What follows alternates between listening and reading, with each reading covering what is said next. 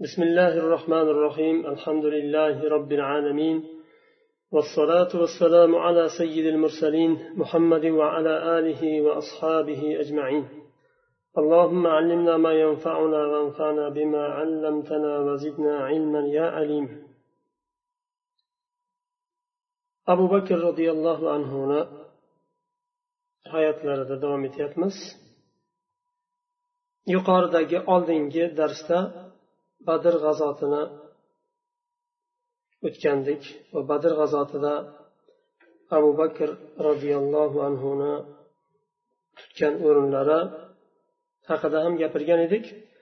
Badr g'azotida alloh taolo musulmonlarga nusrat berdi. Alloh taolo payg'ambariga va'da bergan nusratni amalga oshirdi va rasuliga va musulmonlarga nusratni berdi. Mushriklar makka mushriklari mag'lubiyatga uchrab ruhlari tushgan holda makkaga qaytishdi. Endi ular badr g'azotidan qaytgandan keyin qancha katta katta qabilani katta odamlarni yo'qotdi. O'ldi. Jangda va obro'si to'kildi arab qabilalarini ichida. Qurayshni obro'si to'kildi. Rasululloh sollallohu alayhi vasallamni obro'lari musulmonlarni obro'si ko'tarildi bu bilan. Bu narsa makka ahliga makka mushriklarini xotirjam holda qoldirmadi. Va madinadagi munofiqlarni va madinada rasululloh sollallohu alayhi vasallam bilan ittifoq tuzgan ahd paymon tuzgan yahudiy qabilalarni ham bu narsa bezovta qildi. Va makka mushriklarini yahudiylar yashirincha holda musulmonlarga qarshi qayray boshladi. Nihoyatda uhud jangi bo'ladigan bo'ldi. Va uhud jangida rasululloh sollallohu alayhi vasallam uhud tog'ini yonini jang maydoni qilib tanladilar va o'sha yerda musulmonlarni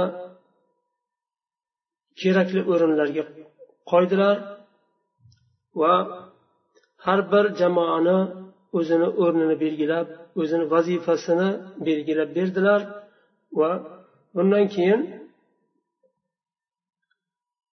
uhud jangi boshlandi va qattiq bir musulmonlar imtihonga uchradi. Uhud e, jangini avvalida mushriklar mag'lub bo'lib boshladi.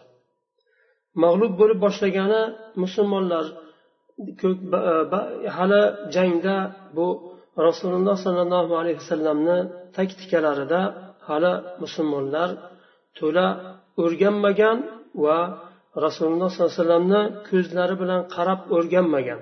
Chunki u kishi bilan hali janglar davom etmadi uzoq. Hali ikkinchi jang faqat. Ko'p janglar bo'lmadi hali. Hali islomda ikkinchi jang bu. Shuning uchun arab qabilalarini o'rtasida janglar urushlar bo'lgan. Umum umuman olib qaraganda u vaqtni arablarini urushga bo'lgan nimasi qobiliyati bo'lgan. Lekin u qobiliyatni o'zi yetarli emas ekan unga alohida bir taktika ham kerak ekan.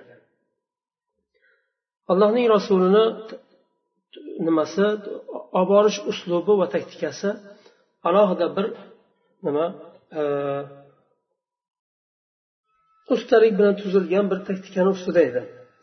Musulmonlar bu planga qarshi chiqmas e, chiqmasligi kerak edi aslida lekin hali yuqorida aytganimizdek hali islomda ikkinchi jang bo'lgani uchun sahobalarni roziyallohu anhum hali bu narsada tajribalari ko'p bo'lmagani uchun sahobalar ba'zi bir xatoga yo'l qo'yishdi. Bir jamoa o'zini belgilangan o'rnini tark qildi boshqalari ogohlantirganda ham yo'q tamom shu mushriklar mag'lub bo'ldi allohni nusrati keldi deb o'zlarini yerini tark qilib ketishga qaror qildilar va shuni orqasidan kutilmaganda dushman orqadan hamla qildi. Va musulmonlar mag'lubiyatga uchray boshladi va bu yerda juda ham og'ir imtihonni musulmonlar boshlaridan kechirdi. Shunday bir holda musulmonlar o'zlari bilan o'zlari bo'lib qolgan bir holda abu bakr roziyallohu anhu odamlarni o'rtasini yorib o'tib rasulullohni yonlariga qarab shoshildi. Rasululloh sollallohu alayhi vasallamni yonlariga yetib keldi. Nima uchun yetib u kishi keldi? Rasulullohga zarar yetmasin agar biror bir kishi mushriklar hamla qiladigan bo'lsa himoya qilib oldinlarida turishlik uchun shoshildi. Abu bakr roziyallohu anhu aytadilar men rasululloh sollallohu alayhi vasallamni yonlariga eng birinchi bo'lib yetib bordim. Va u kishini yonlariga abu bakr roziyallohu anhudan keyin abu ubaydat ibn jarroh ali ibn abi tolib tolha zubayr umar ibn xattob haris ibn samt va abu dujana sad ibn abi vaqqos va shu sahobalar va bulardan boshqa ba'zi bir sahobalar jamlandi rasululloh sollallohu alayhi vasallamni atroflarida rasulullohni himoya qilishlik uchun. U kishida u kishiga zarar yetmasin uchun sahobalarni uyg'oqligi ularni aqlini uyg'oqligi e, birinchi o'rinda bu mag'lubiyatni boshlanganida allohni rasulini himoyasiga eng buyuk bir ahamiyatni qaratishdi. Abu bakr siddiq roziyallohu anhu uhud g'azotini eslaganlarida aytardilar uhudni uhud jangini hammasi tolha edi deydilar ya'ni tolha roziyallohu anhu juda ham og'ir bir vazifani bajardi. Va juda katta bir o'rinda turib berdi. Rasulullohni yonlariga kelganimda deydilar abu bakr roziyallohu anhu bir insonni ko'rdim jang qilayotganini. Yonida hech kim yo'q mushriklarni o'rtasida jang qilyapti yonida hech kim yo'q. U kishini tanimadim lekin talha deb o'yladim. Bilolmagan ajratolmagan kimligini lekin talha deb o'ylaganlar. Va mendan bu martaba bu holat qochdi deyaptilar. Ya'ni man buni bu u kishi qiladigan amalni qilolmadim lekin har holda rasululloh rasululloh yo'llariga e, shoshilganliklarini sababi u kishini rasulullohni himoyalari uchun himoya qilish uchun.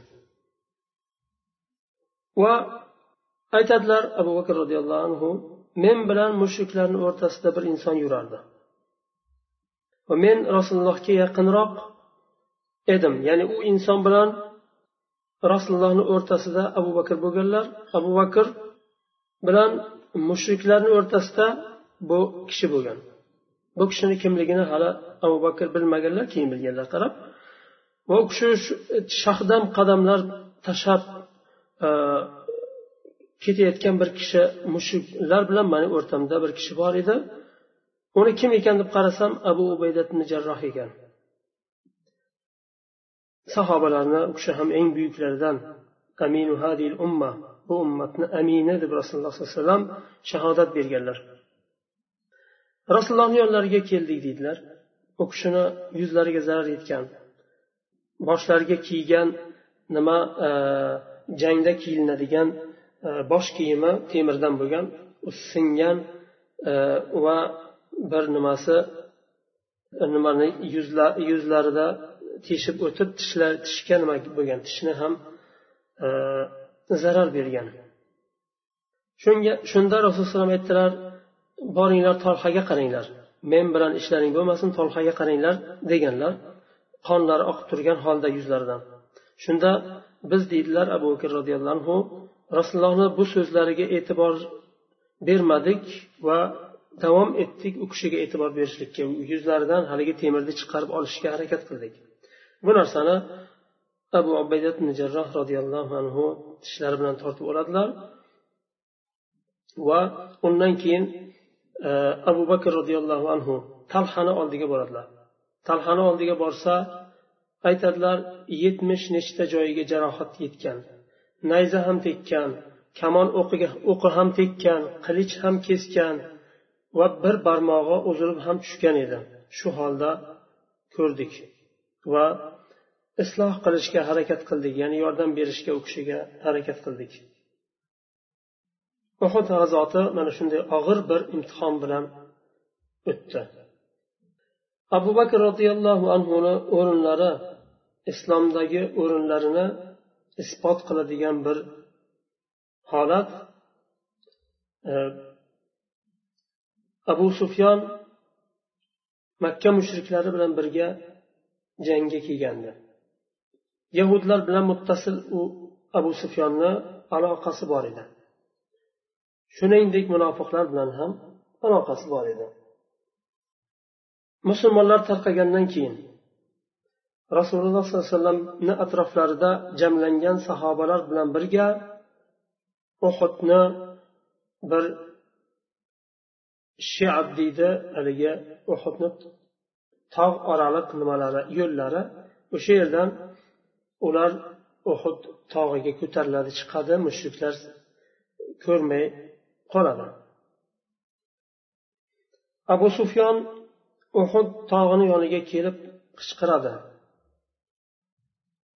Qavmni ichida muhammad bormi deb uch marta baland tovush bilan qichqiradi. Rasululloh sollallohu alayhi vasallam qaytaradilar gapirishdan javob berishdan qaytaradilar javob bermanglar. Javobsiz qolsin so'rov. Undan keyin qavmni ichida ibn abi quhafa bormi? Ya'ni abu bakr roziyallohu anhuni so'rayapti. Abu quhafa abu bakrni otalari. Bormi deb uch marta qayta qayta so'raydi. Musulmonlar javob bermaydi. Undan keyin ibn hattob bormi qavmni ichida deb qichqiradi. Yana uch marta qichqiradi. Musulmonlar javob bermaydi. Rasululloh alayhi vasallam izn bermaydilar javob berishga. Rasulullohni qarang bu yerda nima uchun abu sufyonni bu so'rog'iga javob bermadilar va musulmonlarni qaytardilar javobsiz qoldiringlar javob bermanglar dedilar. Chunki bor desa ha men bu yerdaman desa asosiy islomni ushlab turgan uchta kishini so'radi. Birinchisi va asosiysi allohni rasuli bo'lsa allohni rasulini allohning rasulini yonida turgan asosiy ikki qo'mondon abu bakr va umar edi. Shuning uchun bularni so'radi abu sufyon agar tovush chiqsa yo ularni joyi qayerdaligi ma'lum bo'lsa mushriklar makka mushriklari butun kuchini berardi o'sha tarafga hujumni kuchaytirib ularni yo'qotishga harakat qilardi. Bu narsani rasululloh alayhi vasallam darrov sezdilarda qaytardilar musulmonlarni. Javob berishdan. Va abu sufyon mushriklarni yoniga qaytib dedi uchalasini ham tovushini eshitmadim. Uchalasini ham xabari chiqmadi. Demakki uchalasi ham o'lgan bo'lishi mumkin degan xabarni mushriklarga yetkazdi. Mushriklar g'alabaga erishdi uhud jangida. Musulmonlar qandaydir bir qisman mag'lubiyatga uchradi. Bu mag'lubiyat degani bir jangda bo'lgan alloh tarafdan kelgan imtihon bo'ldi ularga. Mushriklar qaytayotganda makkaga qaytgandan keyin rasululloh sollallohu alayhi vasallam orqaga yana qaytib kelishini ehtimoli bor degan bir gumon bilan orqasidan musulmonlarni chiqaradilar. Makkaga qaytayotgan mushriklarni orqasidan yetmishta sahoba roziyallohu anhum ixtiyoriy o'zlari chiqadi. Rasululloh alayhi vasallam aytadilar e, ularni orqasidan kim chiqadi? Hatto madinada musulmonlar xotirjam bo'lishi uchun ularni makkaga mushrik makka mushriklari makkaga qaytganligi aniq bo'lishligi kerak edi. Chunki musulmonlar jarohatlandi. Qandaydir e, zarar yetdi. Qancha kishi shahid bo'ldi. Bu holda yana madinaga qaytgandan keyin ustidan ikkinchi marta hujum qilinsa agar bu e, mushriklar tarafdan alohida bir kuchlik taktika taktika bo'lishi mumkin edi. Lekin bu narsa ularni aqliga kelmadi alhamdulillah. Va buni ehtiyotini rasululloh sollallohu alayhi vasallam oldilar baribir. U kishini jangga bo'lgan xabarlarini tajribalarini va aqllarini kengligi bu ko'rsatib turadi. Orqasidan yetmishta sahoba ergashdi mushriklarni. Ma'lum bir yergacha undan keyin qaytdilar. Musulmonlarni ba'zilarini qandaydir bu jangda mag'lub bo'lishlik qandaydir baribir qandaydir bir ma'noda musulmonlarni ruhini tushishiga sabab bo'ladi. Qandaydir g'amgin bo'lishiga sabab bo'ladi chunki birodarlari shahid bo'ldi.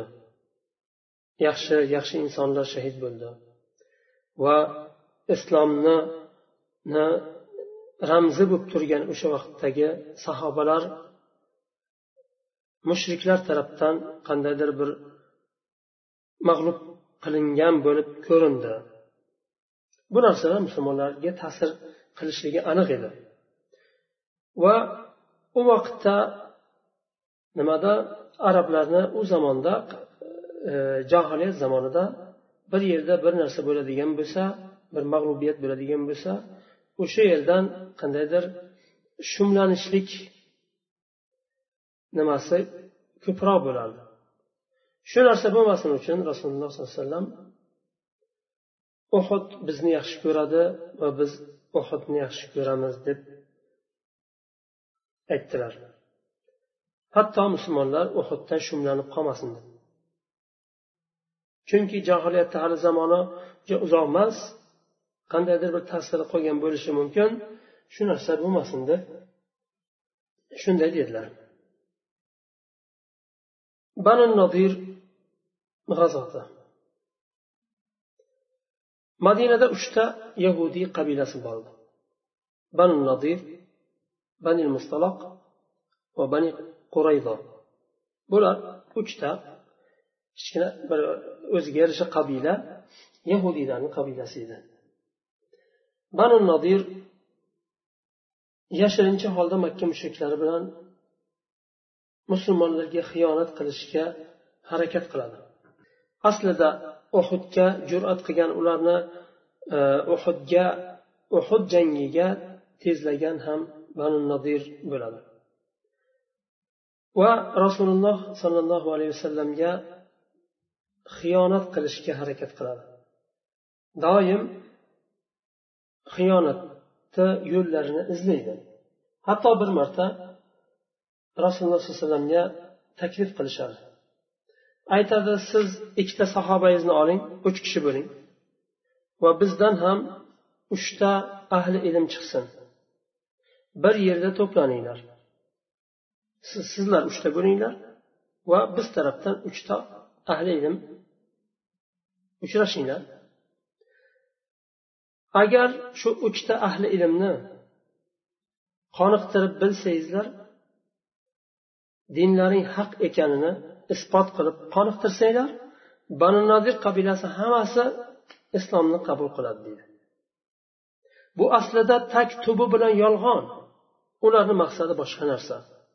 Uchala ahli ilm ham ichida sezdirmasdan xanjar olib chiqish planlashtirilgan bo'ladi va bu uchrashuvda asosiy hadaf asosiy maqsad allohni rasuliga hamla qilish tajovuz qilish va o'ldirishga planlashtirish va bu narsani amalga oshirish edi. Buni sezgan musulmonlar musulmonlar buni qayerdan sezdi? Bir yahudiy ayoli islomni qabul qilgan ukasiga gapirib qo'yadi. Bu narsani shunday plan qilindi deb. Va u musulmon kelib musulmonlarga bildiradi. Bu narsa tezgina rasululloh sollallohu alayhi vasallam yetib boradida uchrashishdan bosh tortadilar. Bu birinchi xiyonatga bo'lgan harakati bo'ladi ularni banu nadirni. Ikkinchi harakati ikkinchi xiyonatga qo'yadigan qadami qayerda bo'ladi? Rasululloh sollallohu alayhi vasallam uhud jangidan keyin banu nadirga boradilar. U kishini yonlarida sahobalar ham bor edi bir bir nechtasi. Amir ibn umayya ikkita mushrikni o'ldirgan bo'ladi. Rasululloh sollallohu alayhi vasallam bilan mushriklarni makka mushriklarini o'rtasida ahdi paymon tuzilgandan keyin ikkita mushrikni o'ldirgan bo'ladi. Musulmonlardan amr ibn umayya u kishi o'ldirgan bo'ladi. Endi uni diyasini to'lash kerak chunki u ahd paymon tuzilgan. O'ldirilmaydi deyilgan lekin o'ldirildi. Bu holda diya berish kerak bo'ladi. Buni diyasini to'lashga yordam beringlar deb boradilar. Chunki asl yahudlar bilan yahud qabilalari bilan ahdi paymon o'rtada tuzilgan bir biriga yordamchi bo'lish bir birini himoya qilish va bir biridan zararni to'sishga bo'lgan ahdi paymon edi u. asl ahli paymonni ma'nosi shu edi. Shuning uchun rasululloh alayhivasallam bir nodirni nodir qabilasiga borib bizga shu diyani to'lashga yordamchi bo'lasizlarmi?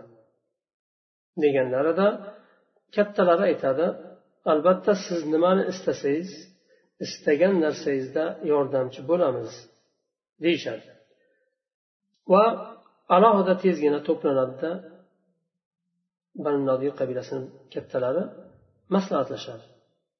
U vaqtda bir devorni soyasida rasululloh sollallohu alayhi vasallam sahobalar bilan o'tiradilar. Banu nodirni kattalari aytadi muhammadni bunday qulay holatda topishlik juda qiyin deydi. Hozir juda ham qulay fursat biz uchun. Bunday bir fursatni yana boshqa vaqt topishlik qiyin bo'ladi. Bir uyni devorini ya'ni uyni nimasida soyasida o'tirgan bo'ladilar kim uyga chiqib tomga chiqib muhammadni ustidan toshni tashlab yuboradi katta toshni deb va shundan qutulaylik tezroq deganda yahudlardan birisi bo'yniga oladi. Men qilaman buni deydi. Oti amr ibn jahhash ibn kaba degan yahudiy bo'yniga oladi va tomga chiqib bu narsani amalga oshirishga harakat qilayotganda rasululloh sollallohu alayhi vasallamga vahiy keladi. Bu narsa yahudlarni bu plani rasulullohga bildiriladi. Darhol rasululloh alayhi vasallam turadilarda madinaga ketadilar madinaga qaytadilar. Tezlik bilan madinaga qaytadilar. Sahobalar bilmay sezmay qoladi madinaga qaytganlarini rasulullohni topolmay qolganlarida ular bir muddat kutishadi qaraydi rasululloh yo'q qayerga ketib qoldi u kishi? Yahudlardan so'rasa banu bilmaydi qabilasi. Undan keyin ajabo nima tarafga madina tarafga yurdilarmi? deb madina tarafga ketayotganlarida oldilaridan bir kishi chiqadi rasulullohni ko'rmadingizmi deb so'raganda e, sahobalar so'raydi. U kishi aytadi rasululloh madinadalar deydi. Undan keyin ular madinaga qarab shoshiladi. Bu sahobalar abu bakr umar va ali roziyallohu anhu va yana bir qancha sahobalar bo'ladi. Sahobalar madinaga yetib borib rasulullohdan buni sababini so'raydilar. Nima uchun siz bizga bildirmasdan madinaga qaytdi tinchlikmi? Nima gap? Chunki bir sabab bo'lmasa allohni rasuli bunday qilmaslik kerak edi bu g'ayrioddiy bir holat bo'ldi. Aytmadilar bildirmadilar ham tez qaytdilar. Buni sababini so'raganlarida rasululloh sababini aytdilar va u kishiga vahiy kelganini va mana shunday bir e, hiyla bilan xiyonat e, qilishga hozirlanayotganini aytdilar shuning uchun shu sababdan rasululloh madinaga qaytganlarini bildiradilar. Va darhol musulmonlarni jangga hozirlaydilar va xabar yuboradilar banu nodirga tezda madinani tark qilishini talab qiladilar. Birinchi o'rinda tark qilishdan oldin birinchi o'rinda ahd paymon buzildi. Biz ahd paymonimizni bergan ahd paymonimizni qaytarib olamiz sizlardan. Ahd paymonni qaytarib olingandan keyin o'rta ochiq bo'ldi. Undan keyin sizlarga muhlat madinani tark qilasizlar. Tark qilmasanglar jang qilinadi. Munofiqlarga bu xabar yetib borganda munofiqlar darhol yahudga banu nadir qabilasiga odam yuboradi. Aytadi hech ham hech qachon tark qilmanglar rozi bo'lmanglar qattiq turinglar. Sizlarni qal'alaring bor. O'zlaringni himoya qilishga qodir kuchlaring bor va qal'alaring bor. Musulmonlar sizlarga qodir bo'lolmaydi sizlarni bu yerdan chiqarishga. Agar sizlarga qarshi urush ochsa biz yonlaringda sizlar bilan birga urush qilamiz agar sizlarni chiqarsa biz sizlar bilan birga chiqib ketamiz deydi ular. Bu qur'onda ham kelgan. Alloh taolo ularni kazzob ekanligini ochiqlagan qur'onda. Oshkor qilgan. Ularga xabar borganda yahudlarga bu munofiqlar tarafdan abdulloh ibn ubay munofiqlarni kattasi bu xabarni yuborgandan keyin banu nadir qalbiga biroz ruh kiradi. Qo'rqmay boshlaydi. Demak munofiqlar ham birga turadigan bo'lsa qandaydir E, chiqarishga qodir bo'lolmasligi mumkin deb o'ylaydi. Va rad qiladi aytadi biz deydi tark qilmaymiz. Madinani urush jang qilinadigan bo'lsa biz ham o'zimizni himoya qilamiz qaytmaymiz deydi.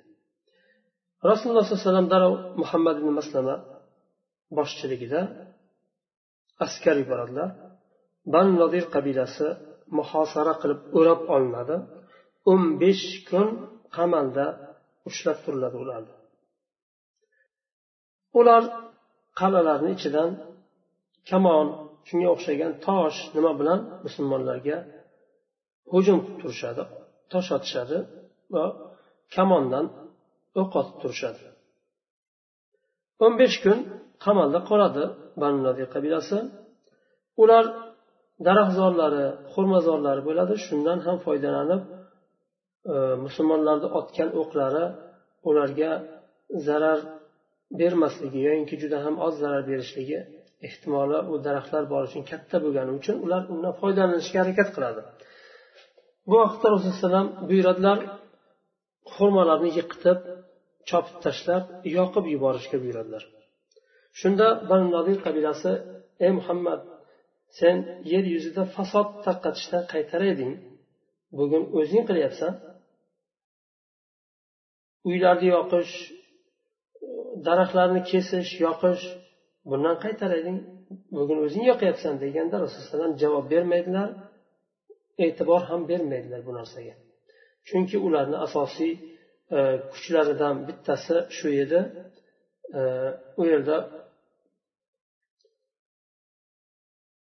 ya'ni xurmalarni dan qo'llanib haligi xurmalardan foydalanib musulmonlarga zarar yetkazishligi ehtimoli kattaroq katta bo'lgani uchun rasululloh uni choptirib yoqtirib yuboradilar.